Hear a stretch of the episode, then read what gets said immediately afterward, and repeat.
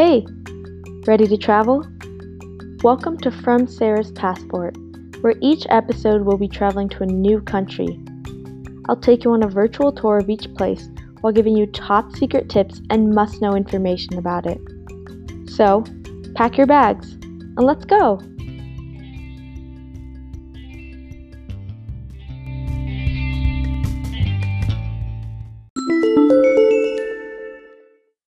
Que lo que, or What's up, everybody? Welcome back to From Sarah's Passport. I hope you're all very well rested from your trip to Colombia last episode and ready to go on another adventure today. Today, we are going to visit another very beautiful and exciting country, and I think you'll all enjoy learning more about this place. Of course, let's start off with another hint about this country, because it's just no fun to give it all away. So this place is much smaller than our last, Colombia. At about 10 million people, it has about a fifth of Colombia's population and is about 124th the size of it. This little country is often recognized for its stunning beaches, so it typically gets a lot of tourists. But I mean, who can blame them? The resorts are truly to die for. So, where are we? Welcome to the Dominican Republic. Yes, the beautiful Dominican Republic. The DR is a Caribbean nation sharing the Hispaniola island with Haiti. Its terrain has rainforests, savanna, and highlands, and is chock full of iconic Spanish landmarks, such as the Cathedral of Santa Maria in the Zona Colonial district. So, I actually lived in the DR twice. The first time was even before Colombia when I was a baby, and the second time was when I was in kindergarten and first grade, which I definitely remember much more of. As always, I think it'd be best to get a few questions out of the way with another mini Q&A session. So, let's dive right into that. What would be a good gift to buy someone while in the DR?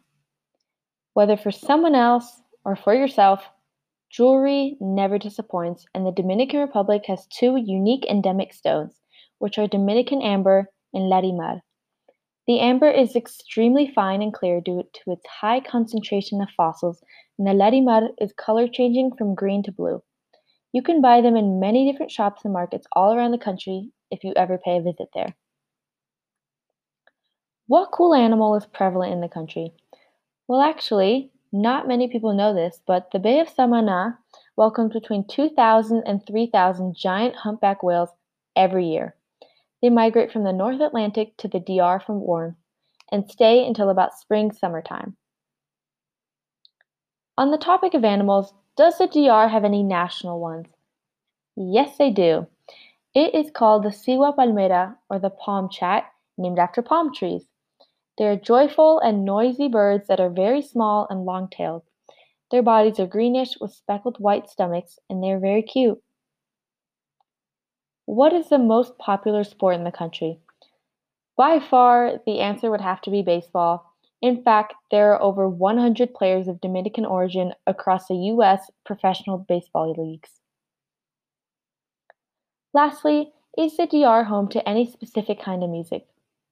While the DR welcomes many different types of music, merengue originated there and is known for being fun, fast-paced, and rhythmic. Our hidden travel gem this episode is a beach resort. It's located by Bayahíbe Beach, which is not a hidden beach by any means. However, this hotel is not even in the top five hotels in Bayahíbe when you look it up. This resort is called the Catalonia Grand Dominicus, and I'm not even kidding when I say that it is genuinely the most beautiful place in probably the entire world. The atmosphere of the resort is just so inviting and exciting while being chill and relaxing at the same time. And of course, the beach itself is so stunning. When people go to the Dominican Republic, they typically go to Punta Cana, which is great and beautiful, but I personally think that more people should also discover how gorgeous Bayahíbe Beach is as well. My family and I used to go to this hotel on weekends all the time, and even as young as I was, I just remember how it was one of the best places I have ever had the pleasure of visiting. Hidden food gem time. So, this food might sound a little bit odd if you're unfamiliar with it. It is called concon, and it is basically very crispy and sometimes burnt rice. It's basically the rice that's left over at the bottom of the pot when you cook it, so it's much crispier than the rest of the rice. This is one of my brother's favorite foods, and I personally think that if everyone just gave it a try, they might like it. The fun thing about this food is that it's called something different in each place.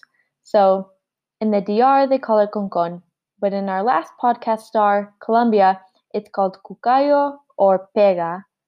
One time in Argentina, my dad tried explaining it to someone and asking them what it was called in Argentina, but after much discussion and confusion, he was told that it is not really a thing and they just call it burnt rice. But no matter what you call it, you can never go wrong with a side of crispy rice. So if you ever go to the DR, make sure you ask for concon. Lastly, it's time for our mini dialect lesson. So, Dominican Spanish is very cool, and there's a few things that you can keep in mind if you want to speak like a local. Firstly, the letter S is sometimes omitted when speaking. In the words las alas, they might say la sala, for example, and only stress the S in the las.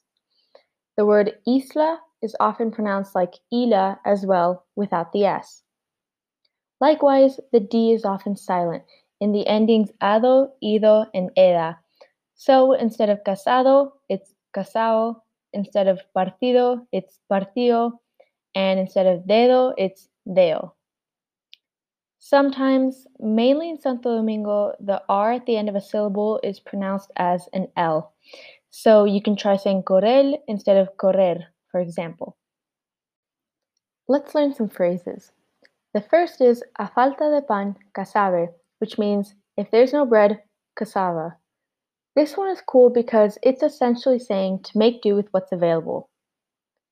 Another nice one that parents usually say to their children is Con paciencia y calma se sube un burro a una palma, which means with patience and calm, a donkey can climb a palm. Dominicans have lots of great meaningful phrases which they pass on to others. Lastly, we have El corazón de la uyama solo lo conoce el cuchillo, which means the heart of the squash is only known by the knife.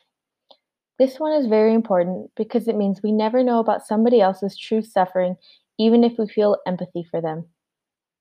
Dominicans have a really beautiful culture and a stunning country, and I hope that if you haven't already, you'll go someday and perhaps remember one of these tips.